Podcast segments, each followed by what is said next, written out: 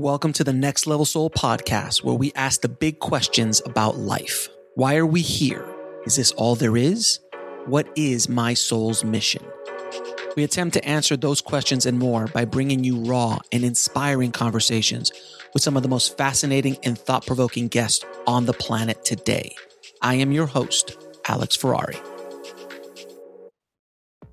I've always wanted to help the audience take their soul to the next level, so I've partnered with Mind Valley and other amazing free courses on spirituality, mind, body, soul, longevity, wealth, and so much more. All you need to do is go to nextlevelsoul.com/free.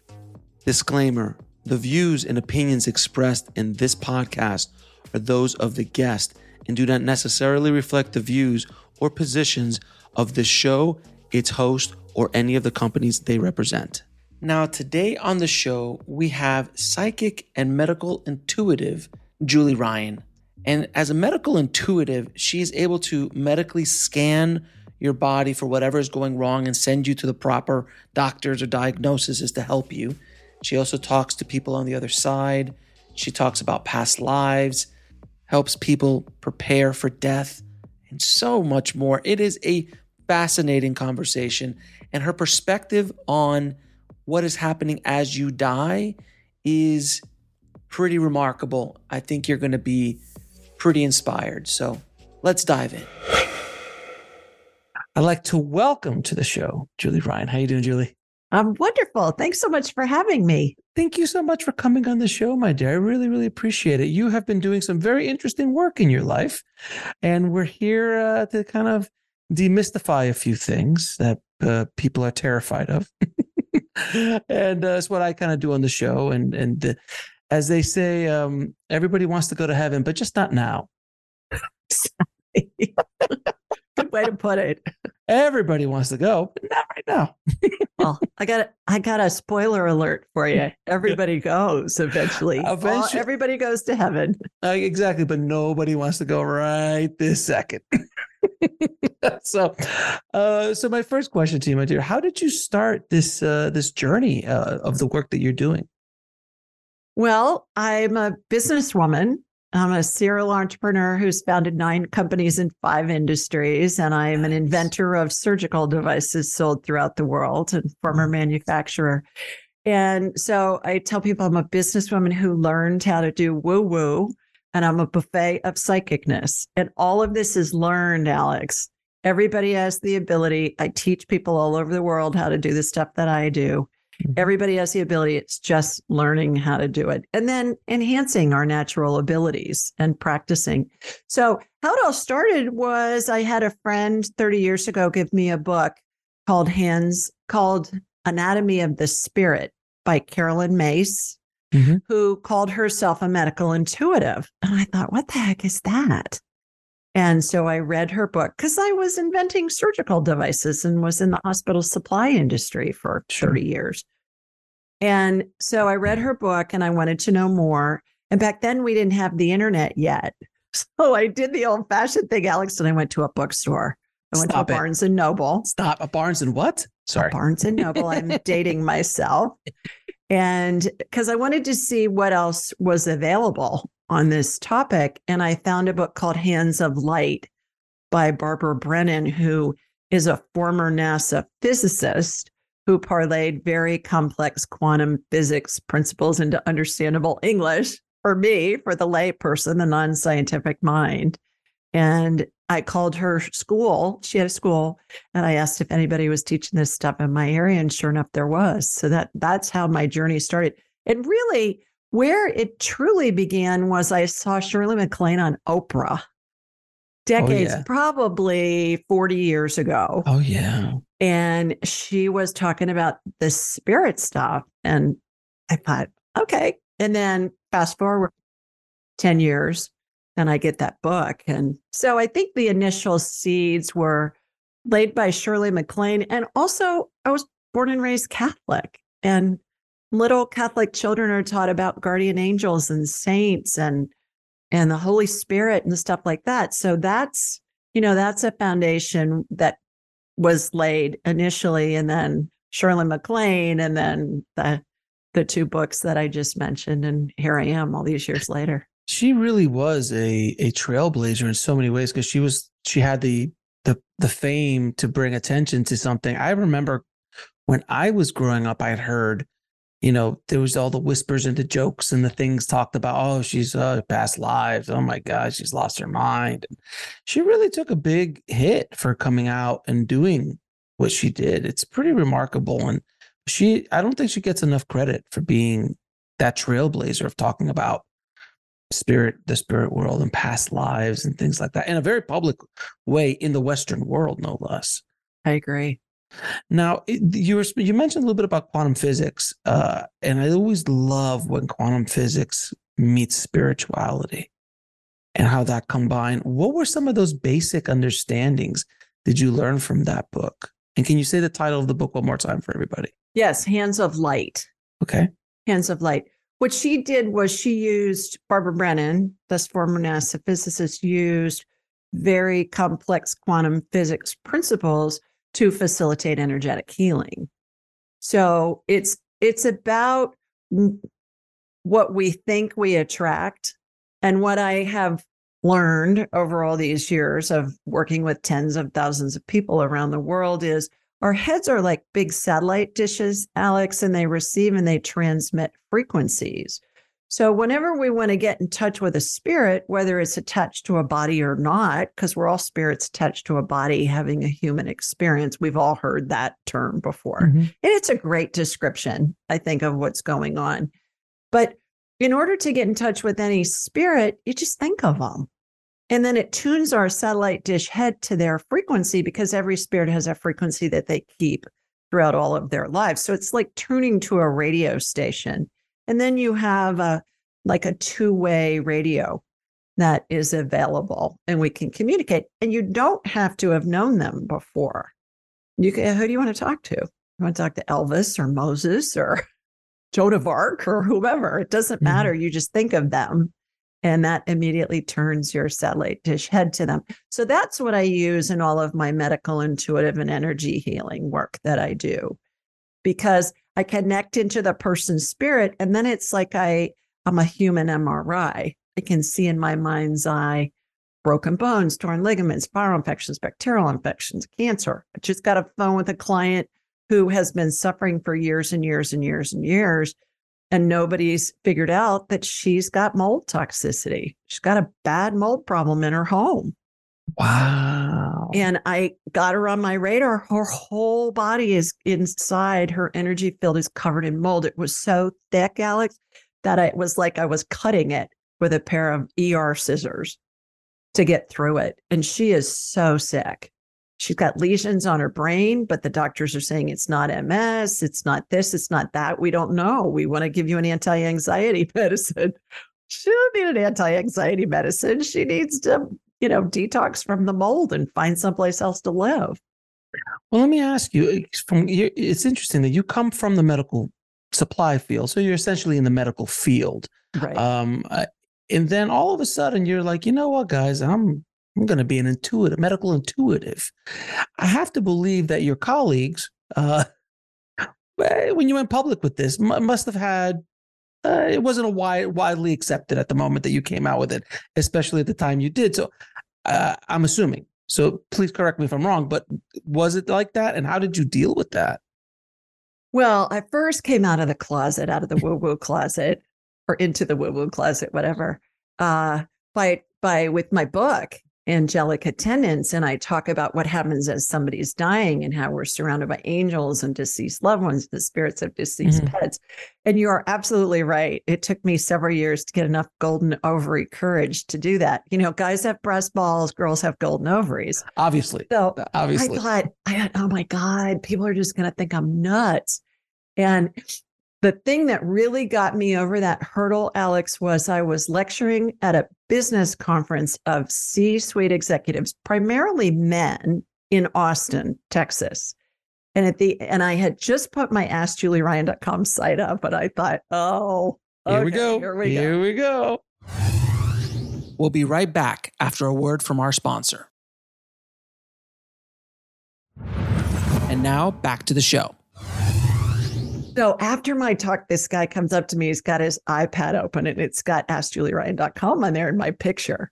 And he says, "Is this you?" And I want to say, "Duh. Yeah, that's my picture." And I thought, oh, here we go. And he said, "I'm really interested in knowing more. Can we sit together at lunch?" And I said, "Sure." And inside my head, I'm thinking, I'm just going to get pummeled throughout the whole lunch hour. Well, fast forward, I'm at a table of 8 with 7 guy C-suite men. We didn't talk about business at all. We talked about woo-woo the whole time. They were fascinated. They wanted to know more. They wanted to know, how does this work? What can you see? What's going on? And I thought, okay, this is my sign from God, move forward, continue, and everything's going to be fine. And that happened probably 5 or 6 years ago.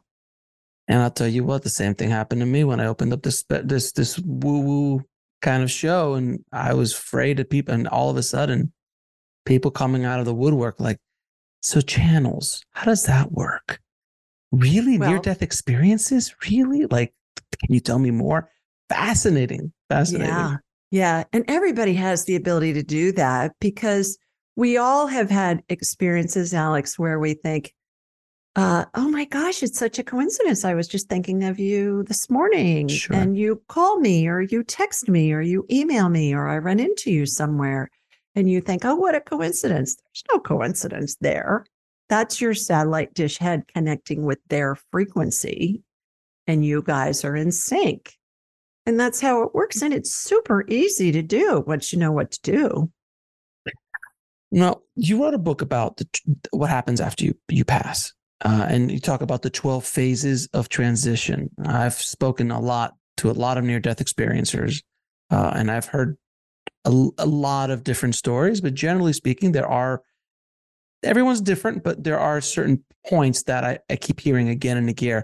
Can you explain to the audience what your 12 transitions as you know it are?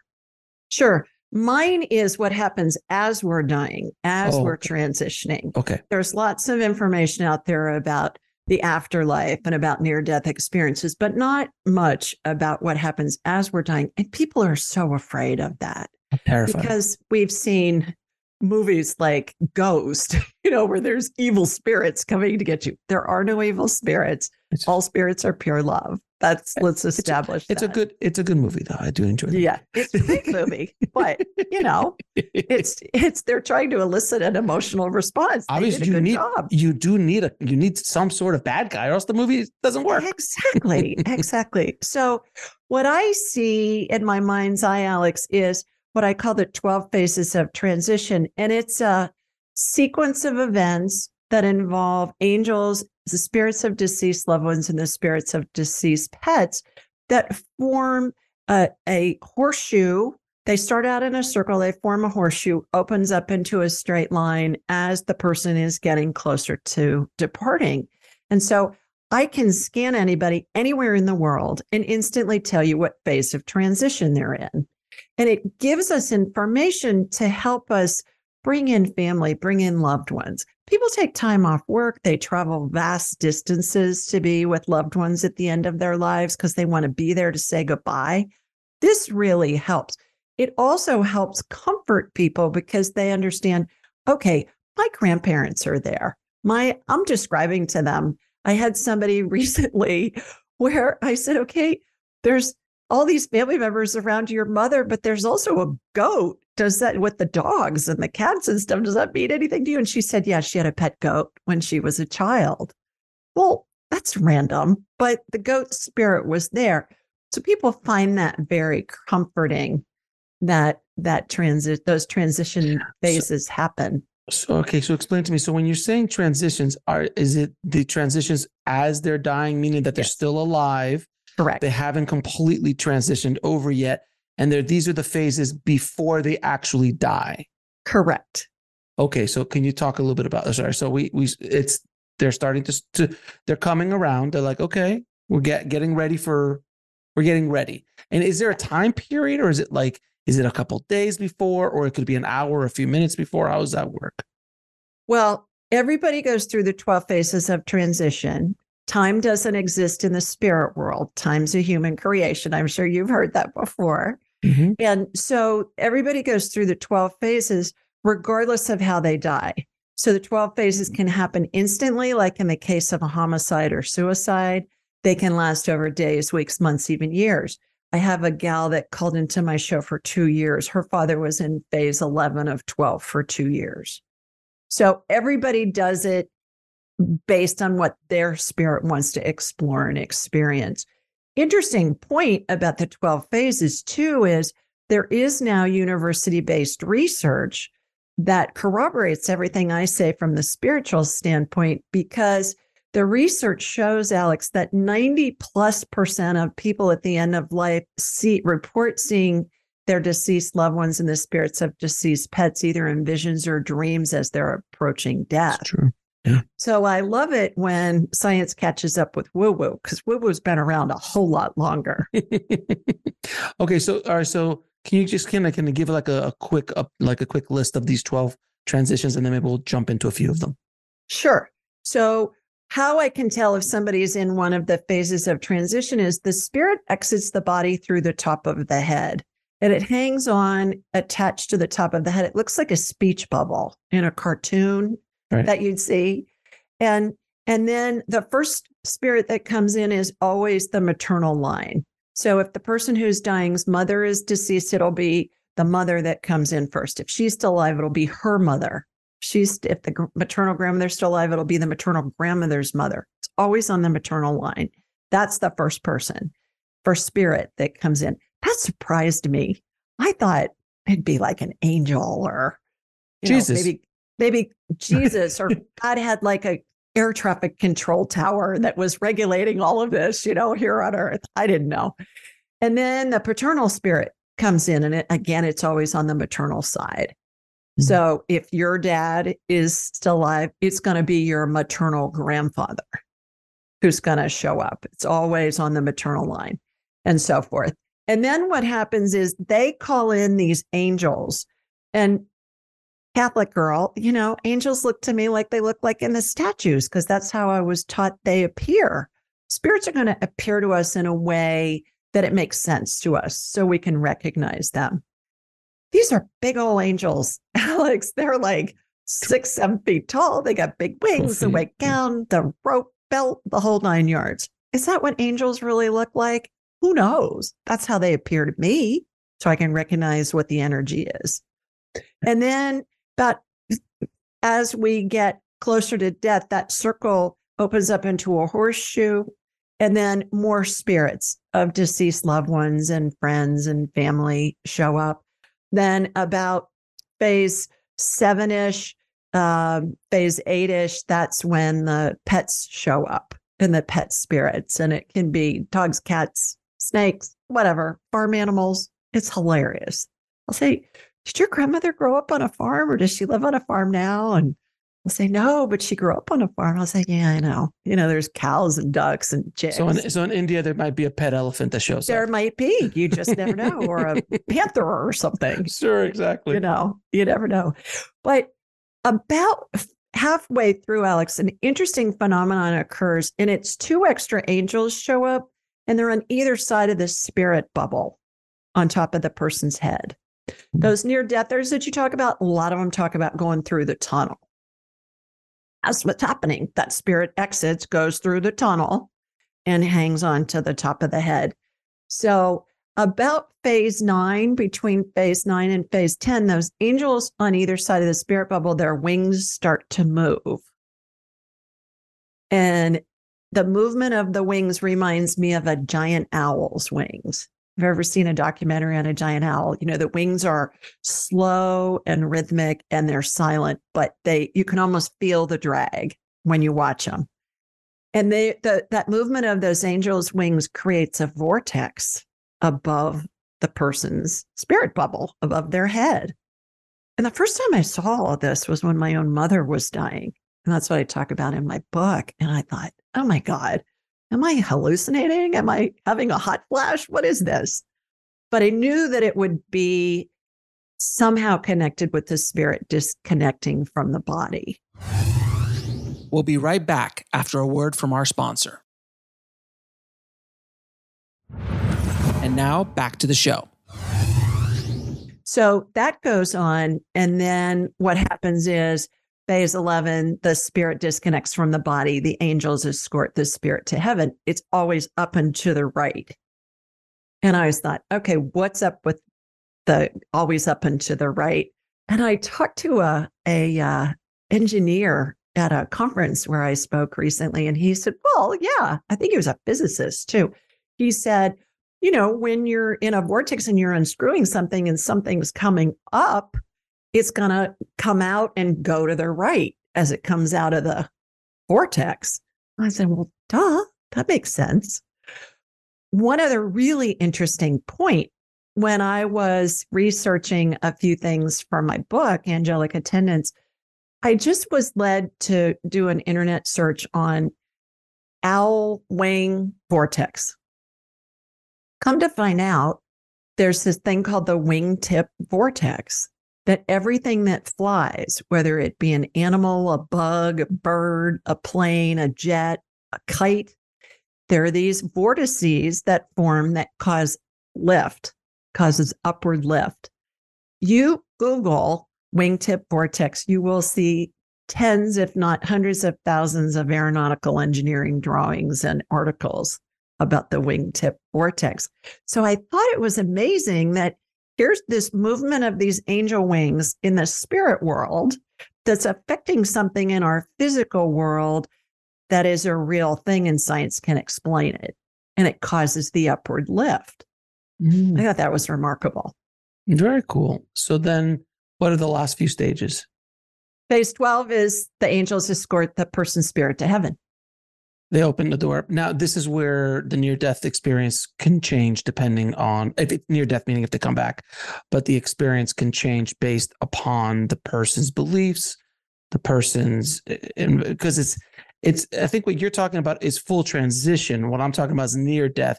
And near-death experiences are a little bit more, the production value could be a little bit different than your normal, transition. I love the way we talk about this.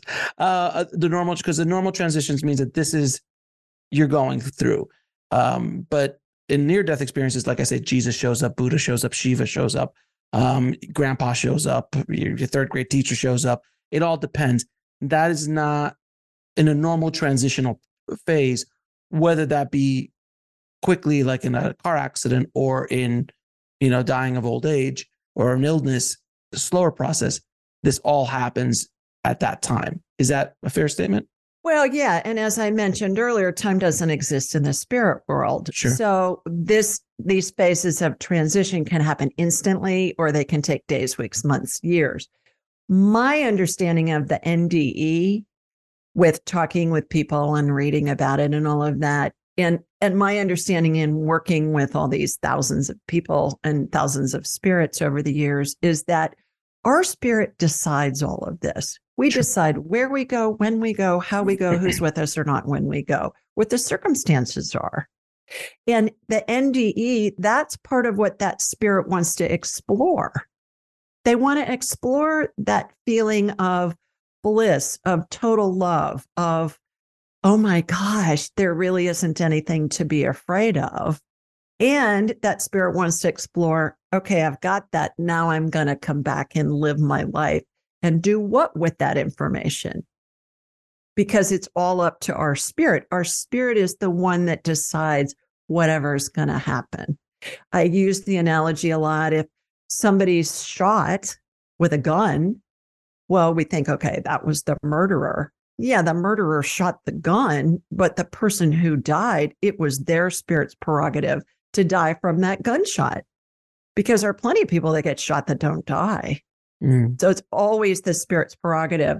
And it's been my experience that the NDE is part of that spirit's prerogative. They want to explore and experience that phase, and then come back and take that information and implement it into their lives. Now, the phase that you're talking about, you said earlier, like phase, this one client of yours, the father was, or grandfather was in phase 11 for 2 years. So you can sense that you can just go there and you're like, oh, they seem to be in phase 11 because X, X, and Y are there. And this is the next step. But how long that takes is relative to everybody's experience. It's all predicated on what the spirit wants to experience of that person. So this gentleman was the father of a caller into my show, mm-hmm. and he had Alzheimer's. And whenever I'm helping somebody transition, whether it be the person themselves, which I have many times, or it's a family member who's called and I'm working with the family, I always ask three questions, Alex. Are you ready to go? What do you need? Are you in pain? And they'll answer me. I'm asking them telepathically, even if they can't communicate anymore mm-hmm. to their families. And I'll get a yes or no. I'm ready to go. Are you in pain? Yes or no? Get that answer. What do you need? That runs the gamut. It can be. Well, a Big Mac would be nice. I need chocolate. I need a sweater. I need magazines. I need my, may I share my favorite story? Please.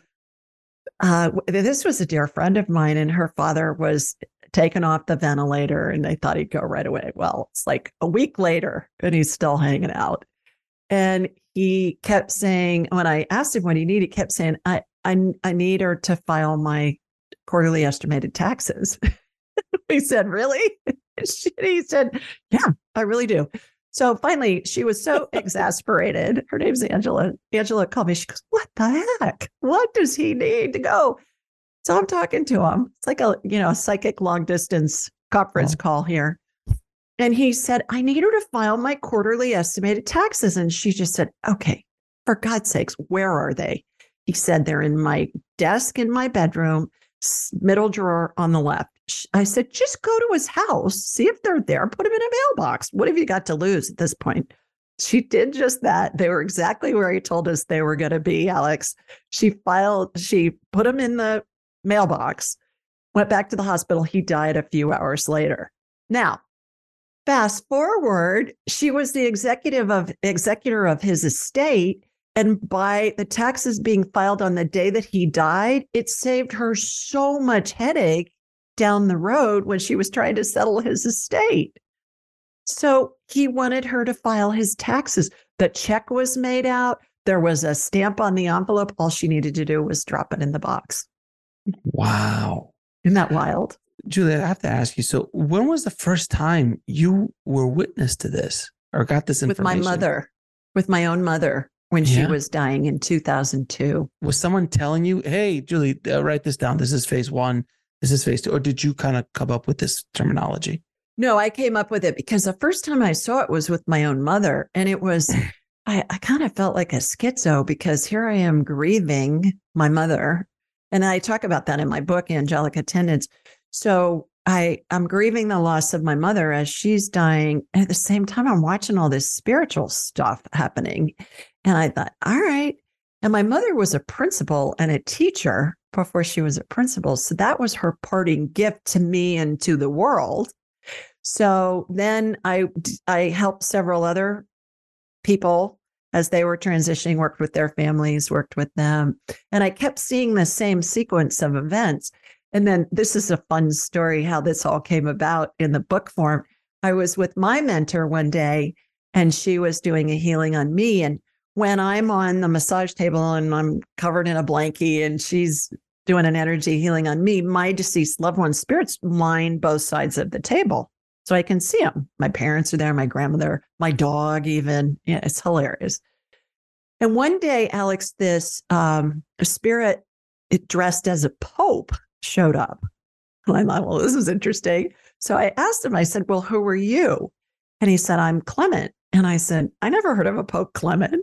And he laughed and he said, I was number 6. So okay, how may I help you? And he said, you're supposed to teach the world what happens when somebody dies, because it's been so bastardized and people are so afraid. And you've seen it. You've helped many people. You need to just teach the world. And I said, I'm a businesswoman. People are going to think I'm nuts. I'm not doing that. And he laughed. He said, yeah, just get on with it. So I go to get in my car to leave a little bit later. And I just for kicks, I just Googled Pope Clement the VI. Alex, come to find out, this guy was in office during the Black Plague. He's best known for his prayers for the dying and his prayers for the dead. We'll be right back after a word from our sponsor. And now back to the show. And I thought, Ryan, you can't make that stuff up. Right. So he's my main spirit guide. He's been around. He treats me like a Nike ad. He just says, just do it. Just go do it. Oh, yeah. Okay. So that's how it all came about. So let's talk a little bit about, you just said spirit guide. Can you talk a little bit about our spirit guides and who is guiding us through this adventure that we're on down here in this physical form, between spirit guides, angels, relatives, other ancestors, or even just other, spirits, ascended masters who might be with us to help us fulfill the missions that we set out for ourselves in a lifetime? We all have a guardian angel that we keep throughout all of our lifetimes, which I think is right. Cool. Oh, so we have one, at least one who's with us all of our lifetimes and in between lifetimes. So that guardian angel is like assigned to us, or we have an agreement with that guardian angel from this entire time, and they're always with us at every time. That's it. And again, you found this out how? Just from talking with tens of thousands of spirits. Yeah, exactly. Okay, fair enough. 30 years worth of it. I don't even know how many. Got it. And I had a fun email a couple of days ago. A gal called into my show and she wanted to know her guardian angel's name, and I got Bartholomew, but the angel said, "But you can call me Bart for short if you want." Fair enough. And so she said, "Fine." So she's like, "Yeah, I don't know about that." So she was talking to Bartholomew and she said, "Okay, Bart, if that's really your name, I need to have a sign and I need it fast." She said she went to the grocery store within the next hour, and the checkout boy, she said, this is teenage boy, on his name badge it said Bart. And she said in her email, "Who names their kid Bart?" And I said, "Well, obviously his parents did," but that was a fast, answer to her request. So, all right, so we have one guardian angel, which is one guardian angel. And one other fun thing about guardian angels is when I first started talking with them, Alex, they would give me these names and they'd be like 15 letters, all consonants. And I'd say, how am I supposed to pronounce that? It's either a dead language or a language from a different reality or something. So I said, "Can you give me an American English name with a nickname that I can pronounce?" So now the names are usually way easier, like Bart, or Max or Sam or something like that. So yes, we all have a guardian angel. We all have spirit guides. When I scan somebody and their spirit guides, I will normally see 7 that are behind them at any given moment. And they all look like a version of Father Time to me. Picture Dumbledore from the Harry Potter movies or Gandalf from the Lord of the Rings movies, old man, white hair, white beard. And then when we talk to them directly, then they morph into looking like what they looked like in the lifetime that they live that best correlates with what they're advising on, the person on in this lifetime. And so there's those. All of our deceased loved ones and friends, not just from this life, but from all of our lifetimes. And so it's this multitude, you hear about minions. It's minions and minions of spirits that surround us that are our supporters. And we're all part of, some people call it the collective consciousness. I call it source. So imagine that there's an ocean and you're a drop of water that goes into the ocean. Well, you as a drop of water are separate. As soon as you go into the ocean, you're a source. So that's who it is.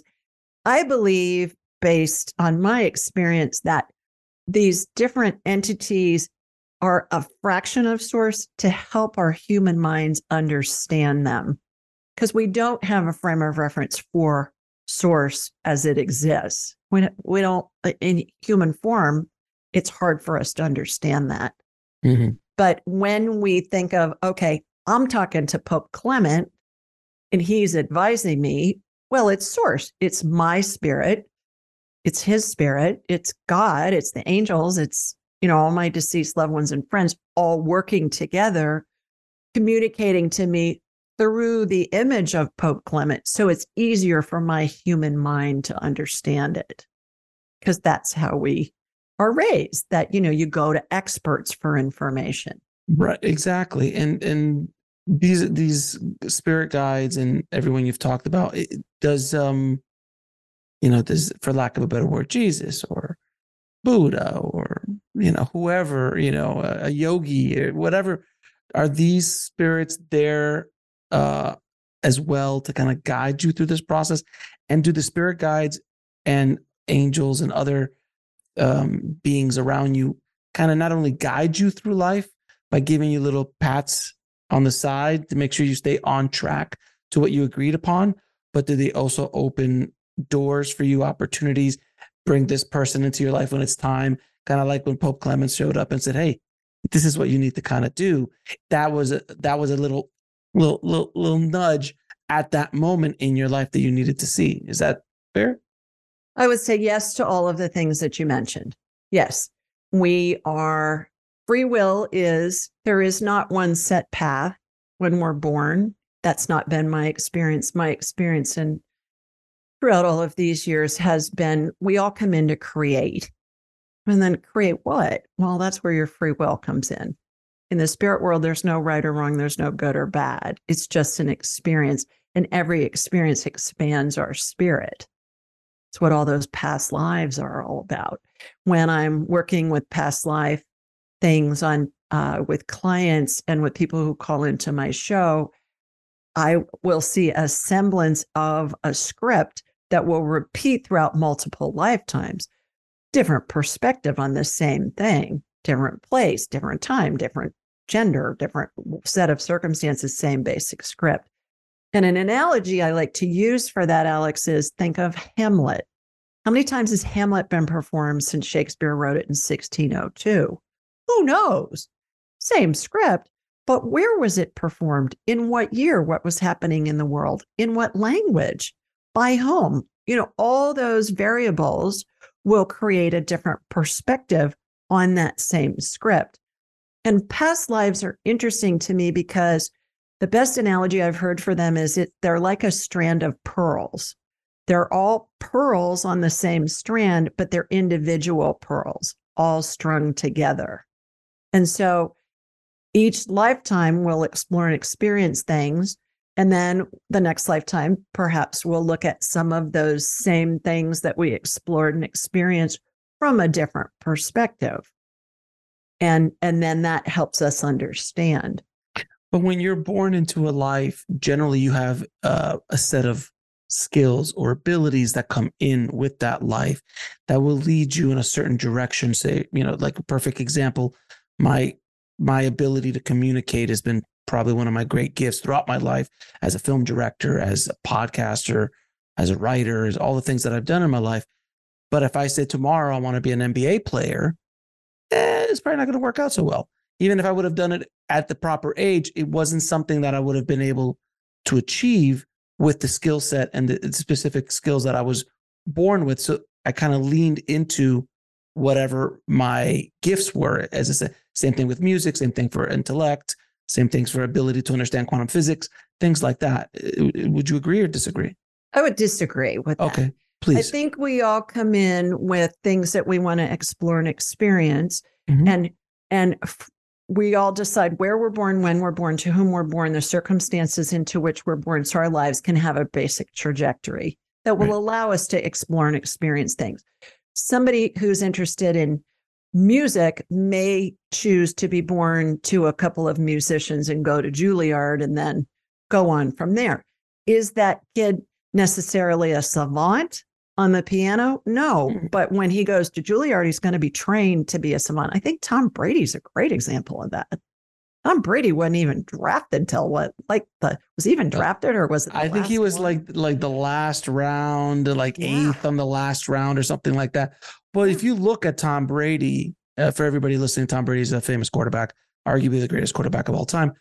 When you see his test, like feel like his audition, if you will, I was watching it the other day. It's pretty bad. Wasn't that particularly great or inspiring or like this kid has the goods?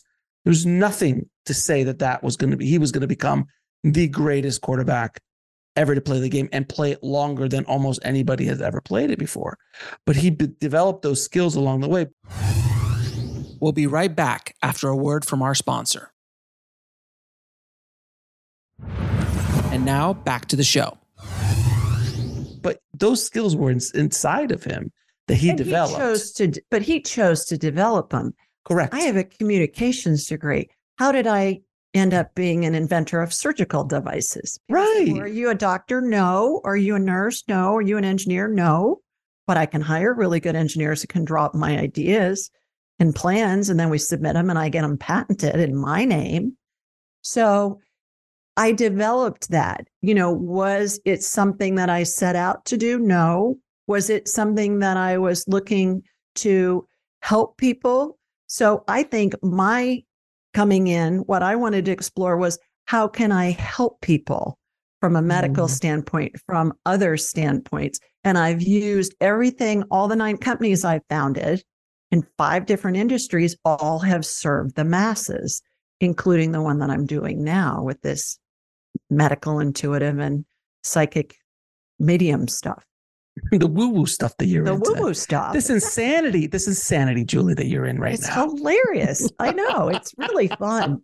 And the funny thing about this, Alex, is my consultants that, with whom I'll meet occasionally, and they'll say, well, what are your goals?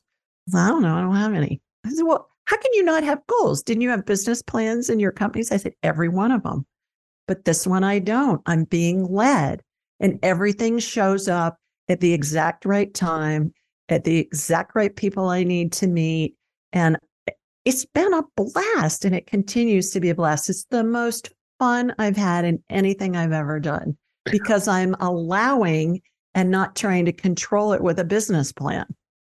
Well, let me ask you this. Do you believe that your journey that you've taken up to the point where you became a medical intuitive, all of that experience in business and all that helped you, all those skills helped you launch this business in a way that made it instantly successful based on the knowledge and experience that you went through the other way? It's kind of like, it was like building up a set of tools in a toolbox to get you ready for, because you were going here. Obviously, this is a place that you were going to go, and it's kind of like predestined in your own soul plan, soul blueprint. This is something you wanted to do, but you had to go through all this other stuff because you need to pick up all these other skills along the way. Does that make sense? Yeah. And I think all of us can look at our lives and in retrospect and say, okay, that led to that, that led to that, that led to that. Certainly with the medical, intuitive, and energy healing part, I was telling a client this morning on a call who has bad arthritis. Mm-hmm. And I said, when I get somebody on my radar, that's like the CT scan in my mind's eye or the MRI, arthritis looks to me like a kind of a crunchy, white, crusty substance that reminds me of a battery that has expired, like in your flashlight, that white, crunchy stuff. And I said to this gal, I said, that's what it looks like on the screens in the operating room when a joint is being scoped. I'm an inventor of orthopedic surgery devices. I've seen bazillions of those surgeries and watched on the monitor in the OR real time. That's what arthritis looks like when they are scraping it out. So that's my frame of reference.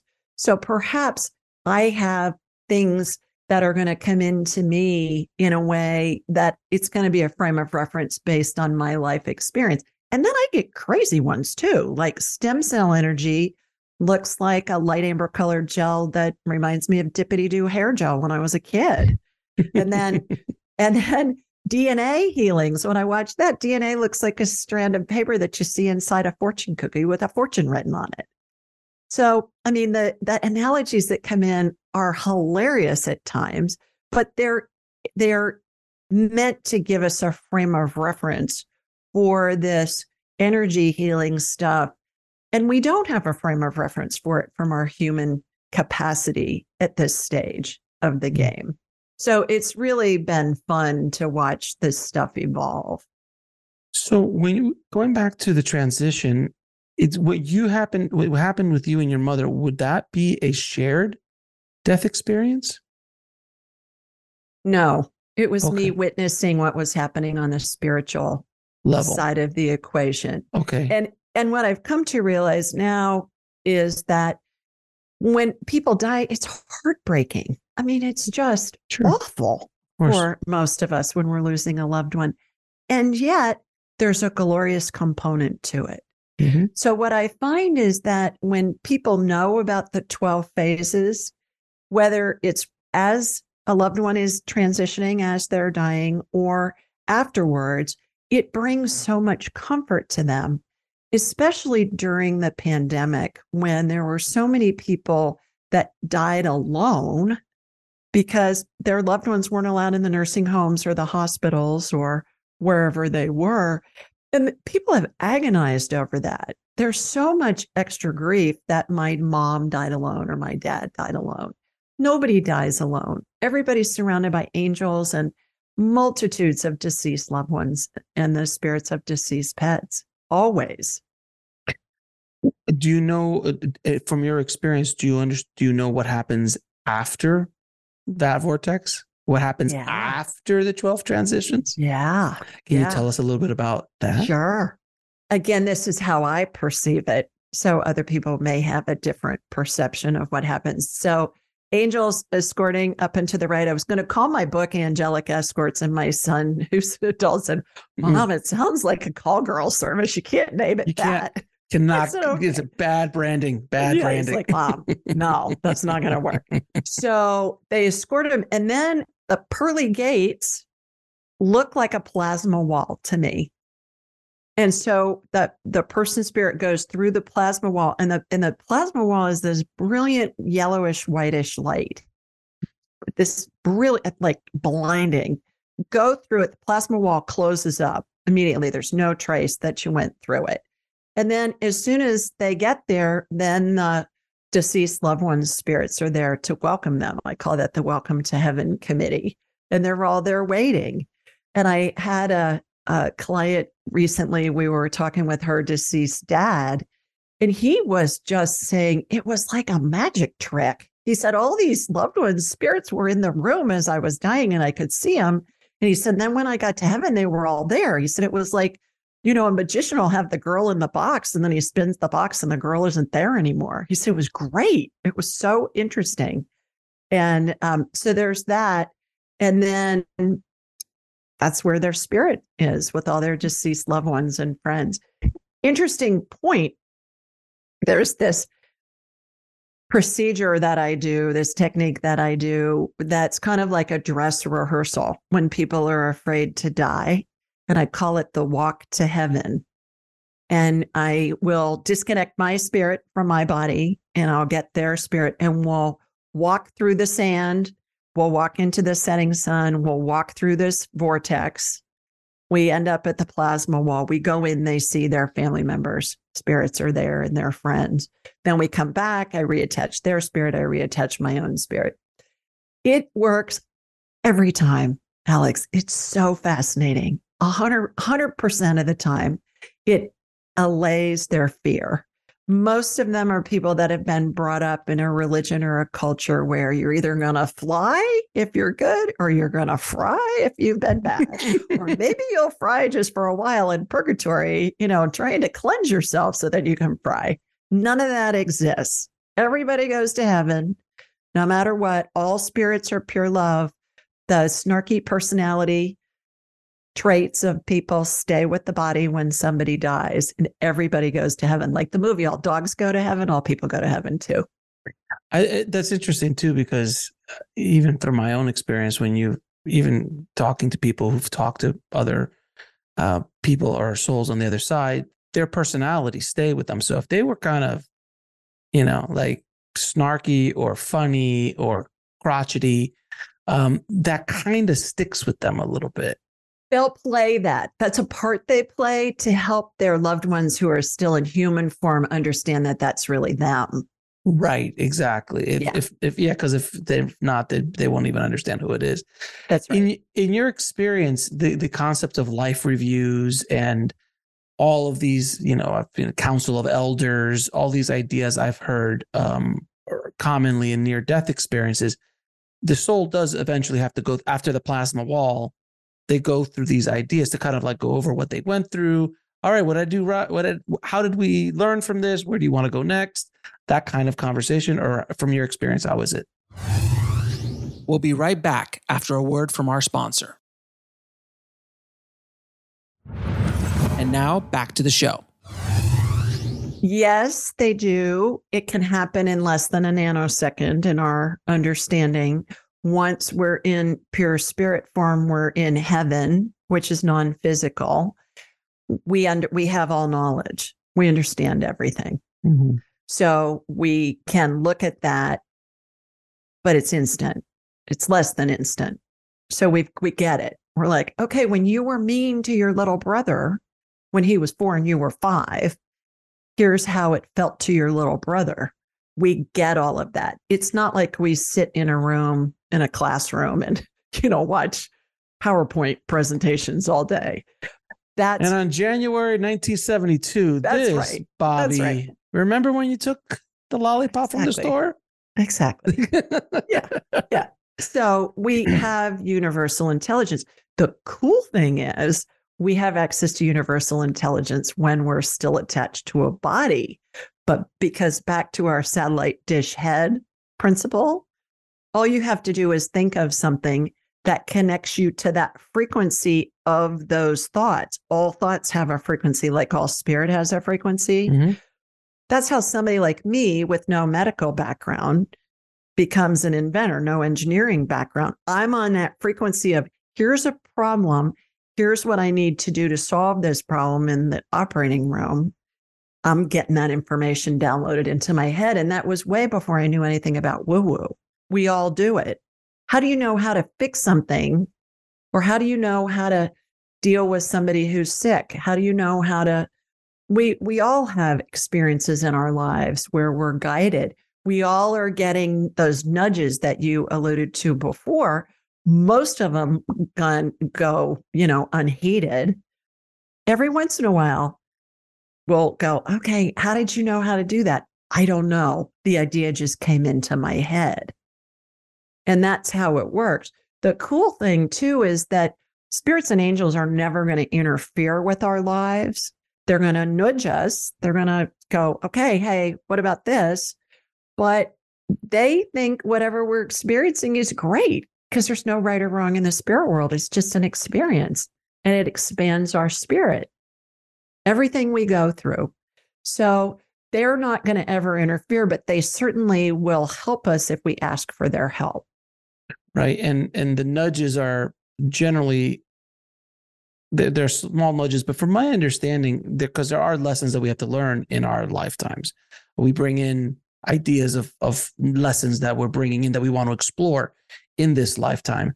And if we continuously, you know, date the wrong person, don't have a certain, let's say, perfect example is like, I keep getting taken advantage of by the people who I am dating or marrying or something like that. And these concepts, and it just keeps getting stronger. Like you don't face it, and it just keeps getting stronger and worse until finally you get slapped across the face by the universe, if you will, for you to learn this lesson. Or you carry it on to the next lifetime to learn the lesson that you're supposed to learn. Has any of that kind of information come into your viewpoint during this work? Yeah, I agree with you. And some people would call that karma.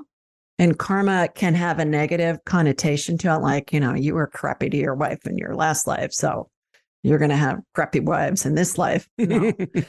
But it goes back to that frequency of those thoughts coming in. So our thoughts create our reality. If we believe that we're always going to get taken advantage of, well, guess what? That's the frequency we're putting out. We live in an attractive universe. We're going to get more of what we're putting out. And that's a lot of what I teach too in my classes is how do we know when we're having a thought that's authentic? How we know is it's either neutral or feels good. Mm-hmm. How do we know when we're in fear? Everything that feels bad is based in fear. The key is to be able to discern between what's a real fear, what's a fake fear. Real fear, something's going to harm you or kill you, change the conditions before it does. Get out of the road before the truck runs you over, right? Everything else, which is 99.9% of the thoughts we think that feel badly, are all based in an irrational fear that's false. and they're based in limiting beliefs that are also false, that we picked up along the lines of our childhood, our young adulthood, from parents, grandparents, teachers, the media, whatever. So I do this game called the 2-minute rule. And I actually have a book coming out in a couple of weeks called the 2-minute rule. Nice. And here's the gist. When you feel bad, anything that feels bad, any emotion that feels bad is based in fear, anger, jealousy, boredom, whatever. When you feel badly, you just ask, is this going to kill me in the next 2 minutes? It's a yes or no answer. If it's yes, change the conditions, get out of the road before the truck runs you over. If it's no, you know it's fake. You're going to laugh. A lot of the times you're going to go, oh, for God's sakes, no. What that does is it keeps us out of fight or flight, number one. Number two, it keeps our clarity intact, because when we're in fear, we lose clarity. So it's a really good technique that works in any situation. It's free and it's convenient because it works anywhere your brain is, and your brain's usually with you wherever you are. Now, there's another concept you've spoken about before about parallel realities. Yeah. Can you kind of, right now the quantum, multiverse is a very big concept, kind of hitting the zeitgeist in a very, very big way with, big movies are coming out and quantum physics are talking about multiverses and parallel realities and things like that. I'd love to hear your point of view on it. Makes my head want to explode trying to understand it from a human perspective. My understanding, and I get a yes on this, that this really does exist, is that there are multiple realities happening concurrently, simultaneously. The best explanation that I've heard about this is recently from an astrophysicist who said, if you think about a star and you'll hear, okay, it's 100 billion light years away. Okay, great. Well, we can't even begin to understand what that means. But he said, if you think of it in that format, that star was visible in all of those seconds of all of those 100 billion years, and it's visible now. So it's visible in all of those moments simultaneously, concurrently, and that's how multiple realities work. That's the closest thing I've gotten to of an explanation of it. I think there are certain concepts that we will never understand in human form, but as soon as we transition and we're in just pure spirit form, we'll be like, oh, well, duh, that's how that works. But we don't have a frame of reference for it in our human capacity at this point. Now, those parallel realities are ourselves living other lives?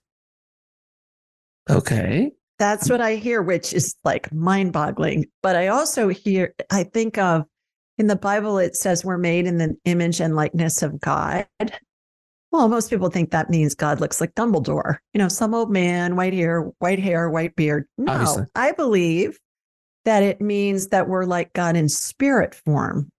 And so if God is everywhere all at the same time, so can we be everywhere all at the same time if we're made in the image and likeness of God in spirit form. That's kind of my interpretation of it. So then the concept of past lives takes on a whole new meaning, because you could be living 1,000 lives right now. At the same time. All at the same time at different points of view. So in other words, every feasible way that this conversation could go is happening, where there's one that we're laughing hysterically, there's one that we're cursing at each other, there's one that we're doing all sorts of different things. There's one that an elephant falls into the room for no apparent reason. Like, there's all these kind of ideas, because I've heard of that concept of like that we're living this life, but every possible version of it. I don't know. I don't resonate with that, okay, Alex. What I resonate more with is, yeah, we're having this experience together right now, and we're creating it as we go. Mm-hmm. And we're also living in 1921 in, Tacoma, Washington, working at working at Boeing or someplace, something like that. And past lives are so much fun because oftentimes we can get information that we can corroborate with historic documents online. We'll be right back after a word from our sponsor. And now back to the show. And that happens all the time. And it's so much fun. And then to what I mentioned before, we'll see a semblance of a script that person was exploring in that lifetime, still happening in this lifetime, just from a different perspective. And it makes lots of sense when that happens. So can you, we have to talk a little bit about past lives, since we haven't really talked about. Oh, they're so fun. So what is your experience with past lives? And because I've heard of a concept called generational karma that you bring in through your family line, if you will, of the soul group that you were dealing with. I've heard of, and you obviously the concept of karma, bringing it in, like if you were thrown off of a Mayan temple or an Aztec temple on a sacrifice, in this lifetime you might be a little shaky at heights, and you have no idea why. There's no logical reason why there's somebody else who's working towers and looks down and doesn't have a problem with it, because they weren't thrown off of and sacrificed on top of an Aztec pyramid or something along those lines. Is that what your experience is? And please just tell me a little bit about your experience. Oh, no, I got stories at the yin yang about past life stuff. The past lives are really fun. And of course, I'm an entrepreneur, so I have to do past life scans differently than everybody else. Most people do hypnosis. Well, I just want to cut to the chase. Let's get the information and move on. So I envision myself in this endless hallway. It's very narrow walls, very tall ceilings, maybe 40-foot tall ceilings. Each wall is lined with vertical and horizontal mirrors, big square, 12-inch by 12-inch type mirrors. Each mirror represents a different lifetime. And so I'll ask a question like, was Alex a communicator in a past life? Are there any past lives that are affecting Alex being a great communicator in this life? The ones that correlate, the mirrors will come out from the wall as if they're on a hydraulic arm. And then I'll say, show me the one that correlates the most. That one will come out the farthest. I'll see myself jogging down the hallway. You're and like, I'll walk into the mirror. Oh, you'll walk in. Alice, oh, I'll walk in. It's like I'm walking into a scene in a movie. It's like Alice going through the looking glass, and I'll be given where it was, when it was, what was going on. It's like I'm watching a movie in my head, we'll get information. One of my favorite stories is I was working with a guy who's he's deceased now, but he at the time was the CEO of a publicly traded huge company, and he had cancer. And so he wanted to know if there were any past lives that were contributing to this situation. So we did the past life, I'm in the Hall of Mirrors thing. And come to find out, in a past life, he was this British admiral who was in the late 1700s. He commanded the Atlantic Fleet, and he was best known for some big battle with the French.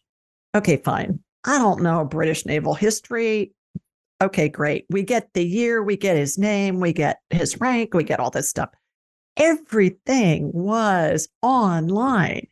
The battle, his name, his rank, head of the Atlantic Fleet, all of that stuff. And the gist of it, that's fun when we get that, but then what's the correlation?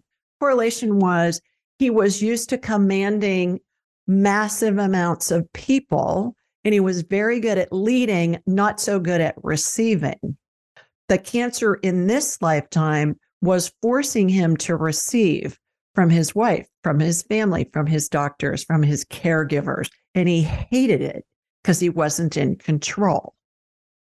So that's how we can take a past life situation. And that's why I always ask, show me the one that correlates the most with what's going on in, for instance, in Alex's current life.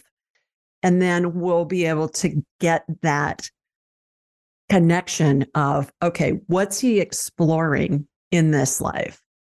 And he ended up having a remission. He was cancer free for several years, and then it came back with a vengeance and it took him out. But his spirit wanted to explore what it was like to receive. He did. He was forced to from an illness. He was able to enjoy some more of his life, and then he was ready to go to heaven. Julie, I can keep talking to you for hours. I mean, this is so much fun. I mean, the story, I'm a storyteller, so these are just wonderful stories that we can get into. But I'm going to ask you a few questions to ask all my guests. What is your definition of living a good life? Joy, living a life of joy. What is your definition of God? Source. And what is the ultimate purpose of life? To live a life of joy and to serve others, doing so. And where can people find out more about you and what you're doing in the world? AskJulieRyan.com. Mm-hmm. And anybody that's listening that would like a free copy of my book, I have props, Alex. I'm like a game show girl. Angelic Attendants: What Happens As We Transition From This Life Into The Next. Or I have a bunch of children's books that I've written too. The Angel Beautiful Messages series. And they're darling. Look at these. They're beautifully illustrated. Beautifully illustrated. Darling. Just go to AskJulieRyan.com, go to the Ask Julie page, say, hey, I heard John Alex's show. I'd love a free copy of your book. And we'll send you a digital and an audiobook download for free. And I'll put that as a gift for listening. I appreciate that so much. And I will put that link in the show notes and the YouTube description as well. And do you have any final words for our audience? Everybody can do this stuff. Absolutely everybody. It's a matter of just developing and enhancing the skills that we all come in with. Everybody has the ability. You're doing it now. You just don't realize it. Julie, thank you for being on the show. It's been a ball having you on the show and talking to you about all of this. And thank you for the work that you're doing in the world and helping people. So thank you so much. Thank you too. I want to thank Julie so much for coming on the show and sharing her story with all of us. Thank you so much, Julie. If you want to get links to anything we spoke about in this episode, head over to the show notes at nextlevelsoul.com/217. And if you've only been listening to this over podcast and you want to watch these amazing conversations, please subscribe to our YouTube channel at nextlevelsoul.com/YouTube. Thank you so much for listening. And remember, trust the journey. It is here to teach you. I'll talk to you soon.